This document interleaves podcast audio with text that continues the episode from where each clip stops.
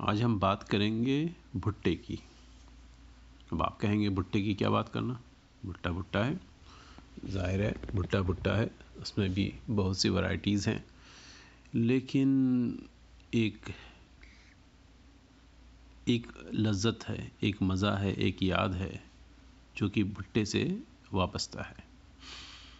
मेरी भुट्टे की पहली याद, जो सबसे पुरानी याद हो, वो ये है कि पहली बारिश या बरसात का मौसम, उसमें बारिश थोड़ी देर के लिए थम जाए, शाम का वक्त है।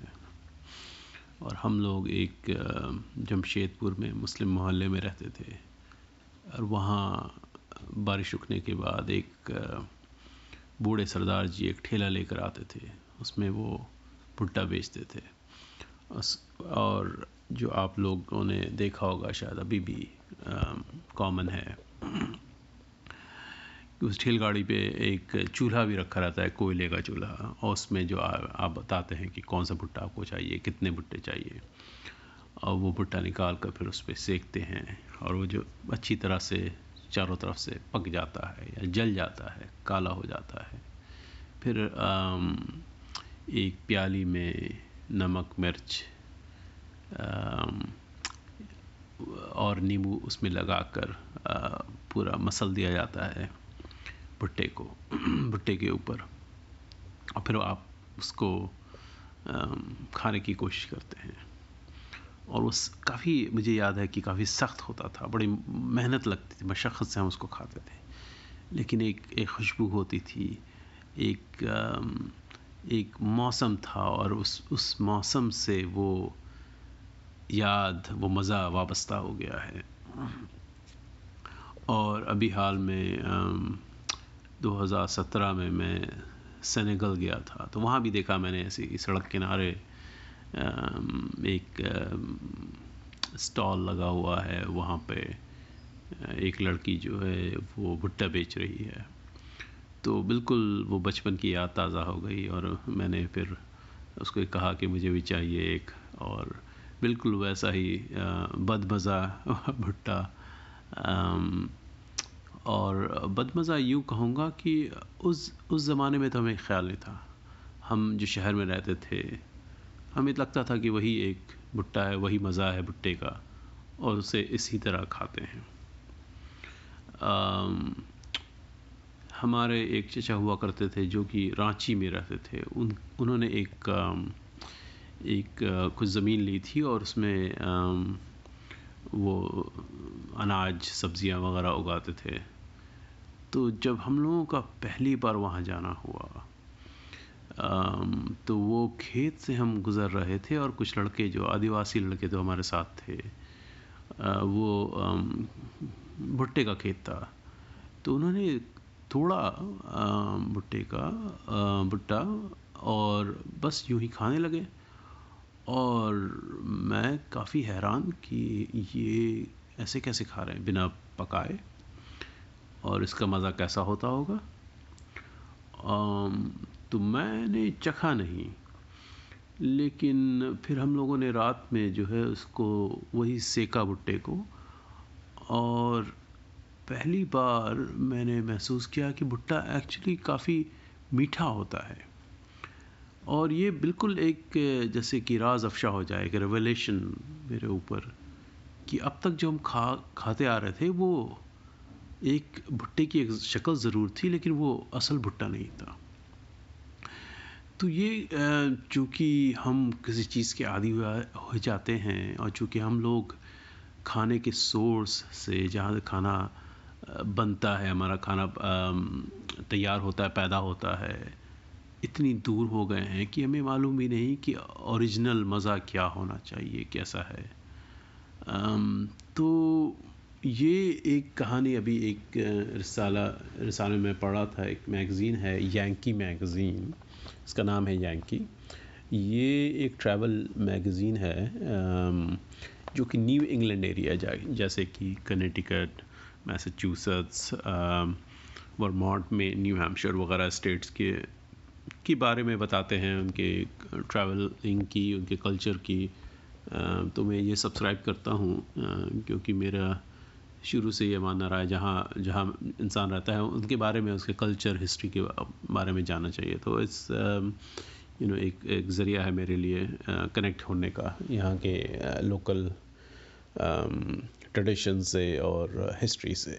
तो उसमें एक बड़ा अच्छा मजमून, ये मैगज़ीन का ये रसाला जो है, ये जुलाई, अगस्त 2018 का है। और इसमें एक राइटर रेबेका टटल ने एक कहानी लिखी है, जो कि बड़ी ज़ाती उनकी कहानी है बड़ी दिलचस्प है। तो ये कहानी जो उनकी उनकी फैमिली के बारे में है, और रेबेका टटल के जो आबा अजदास थे, वो इंग्लैंड से आए थे, और ये 1636 में, यानी 1636 में यहाँ आए थे न्यू हेम्पशायर में ब्रिस्टल, इंग्लैंड से। और इनको किंग चार्ल्स इंग्लैंड के किंग चार्ल्स ने, जो कि इस वक्त तो अमेरिका इंग्लैंड के कंट्रोल में था तो उन्होंने 20 किंग चार्ल्स ने 20 एकड़ ज़मीन इनके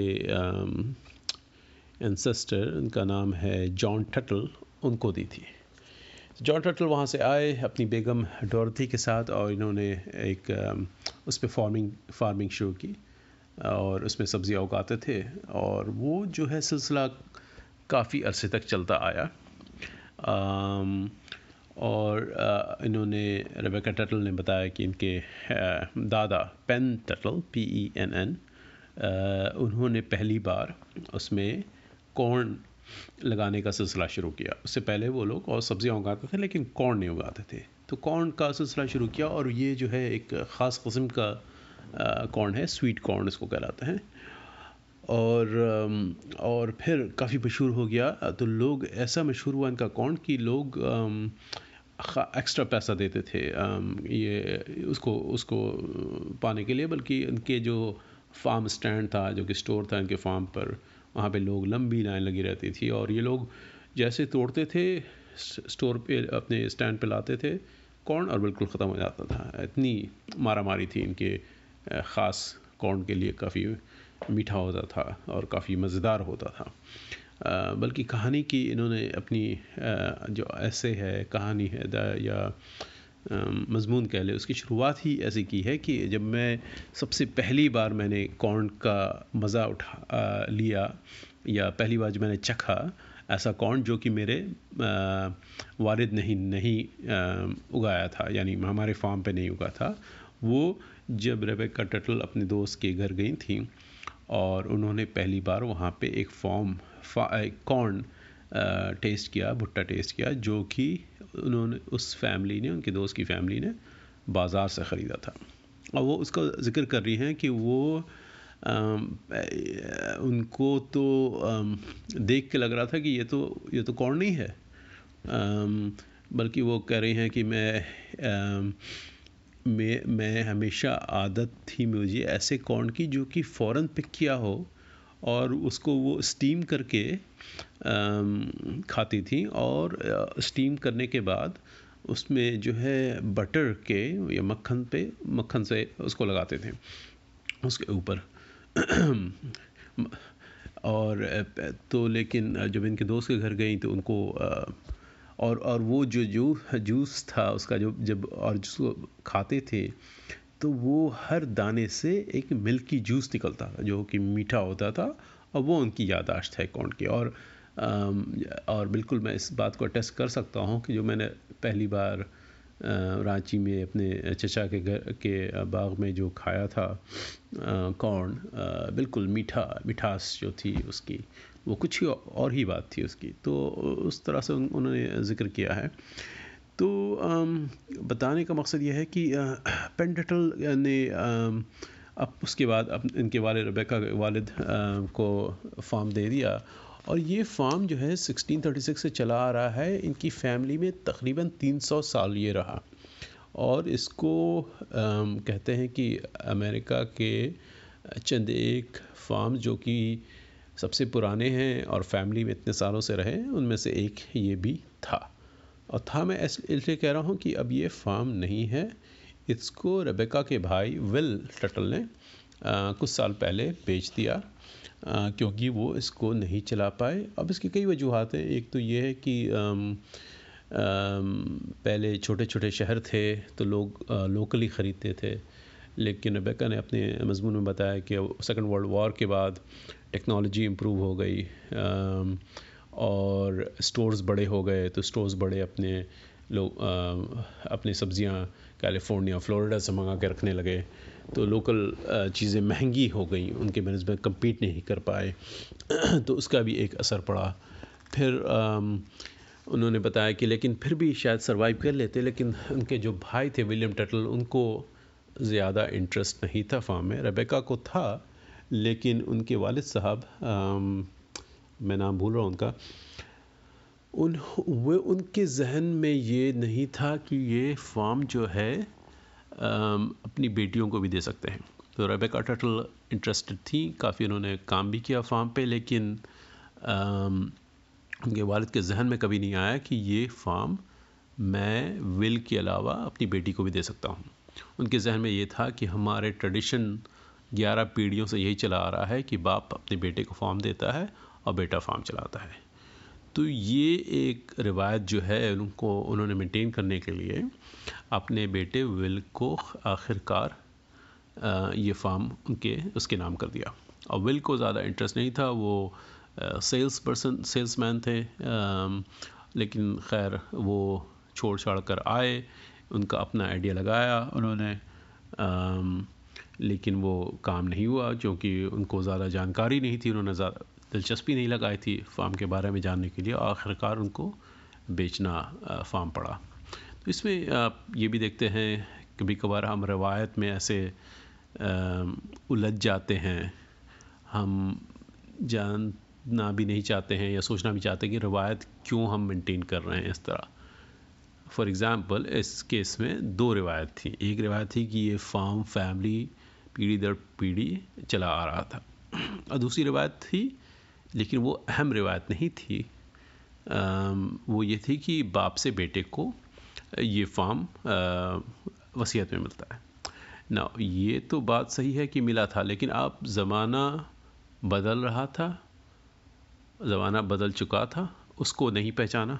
इनके, रबेका टटल के वाले साहब ने। और एक बड़ी रिवायत, वो रिवायत कि ये फार्म इतने सालों से चला आ रहा है।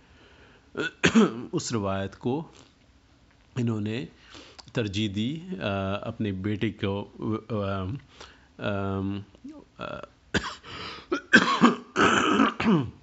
वसीयत में देने के लिए। तो इस तरह से एक ट्रेडिशन एक एक बड़ी धरोहर जो कि फैमिली के में मेंटेन थी, इतने सालों से चली आ रही थी, एक लंबी रिच हिस्ट्री 300 साल की पुरानी, वो ख़त्म हो गई। आखिरकार अब फैमिली का इस कंट्रोल नहीं है इस फार्म पे और अब फार्म से वाबस्ता भी नहीं है पूरी फैमिली तो खैर, ये भी एक चेंज है जो कि कबूल कर सकते हैं, लेकिन एटलीस्ट ऐसा लग रहा है कि कुछ रिलक्टेंस था कुछ फैमिली मेंबर्स में एटलीस्ट रेबेका टटल के बारे में। तो रेबेका टटल ने मजमून का अख्ताम ये किया है कि हाँ वो वो फार्म वो ज़मीन जो कि हमारे आबा अजदाद कब से फ़ार्मिंग करते चले आ रहे हैं वो ज़मीन अब मेरे कंट्रोल में नहीं है लेकिन जहाँ मैं रहती हूँ मैंने एक छोटा सा गार्डन बना कर रखा है ताकि मेरे बच्चे मेरे बच्चों मेरे आ, आ, जो बच्चे हैं पोते पोतियाँ हैं उनको एटलीस्ट सही मज़ा जो है सब्ज़ियों का आ, मिले जो कि ख़ास पीछे बैकयार्ड में जो सब्ज़ियाँ उग रही हैं वो ख़ुद से तोड़ें और फिर खाएँ और उसका मज़ा लें। तो ये बड़ी अहम सबक है हम सबको लिए। कि बाज़ार से खाना, पैकेट का खाना या रेस्टोरेंट में खाना तो ठीक है, लेकिन हम अपने बच्चों को ख़ुद हम भी खाने से रिश्ता जोड़ें। मैंने ख़ुद देखा है कि मैं अपनी बेटी को अगर कुकिंग में इन्वॉल्व करता हूँ तो वो अगर कोई चीज़ उसको पहली नज़र में शायद पसंद ना आए, लेकिन जब हम उसको धोते हैं, काटते हैं, छूते हैं, कुछ करते हैं उससे। वे धीरे धीरे उसमें भी दिलचस्पी पैदा होने लगती है और वो भी चखना चाहती है कि भाई हाँ इसका इसका मज़ा क्या है।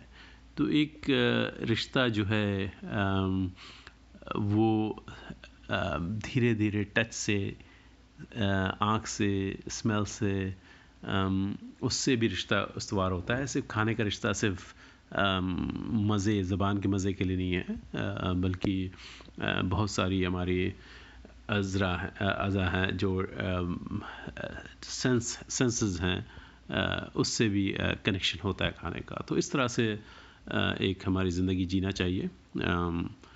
तो ये थी भुट्टे की कहानी। और फिर मिलेंगे फिर किसी और कहानी के साथ।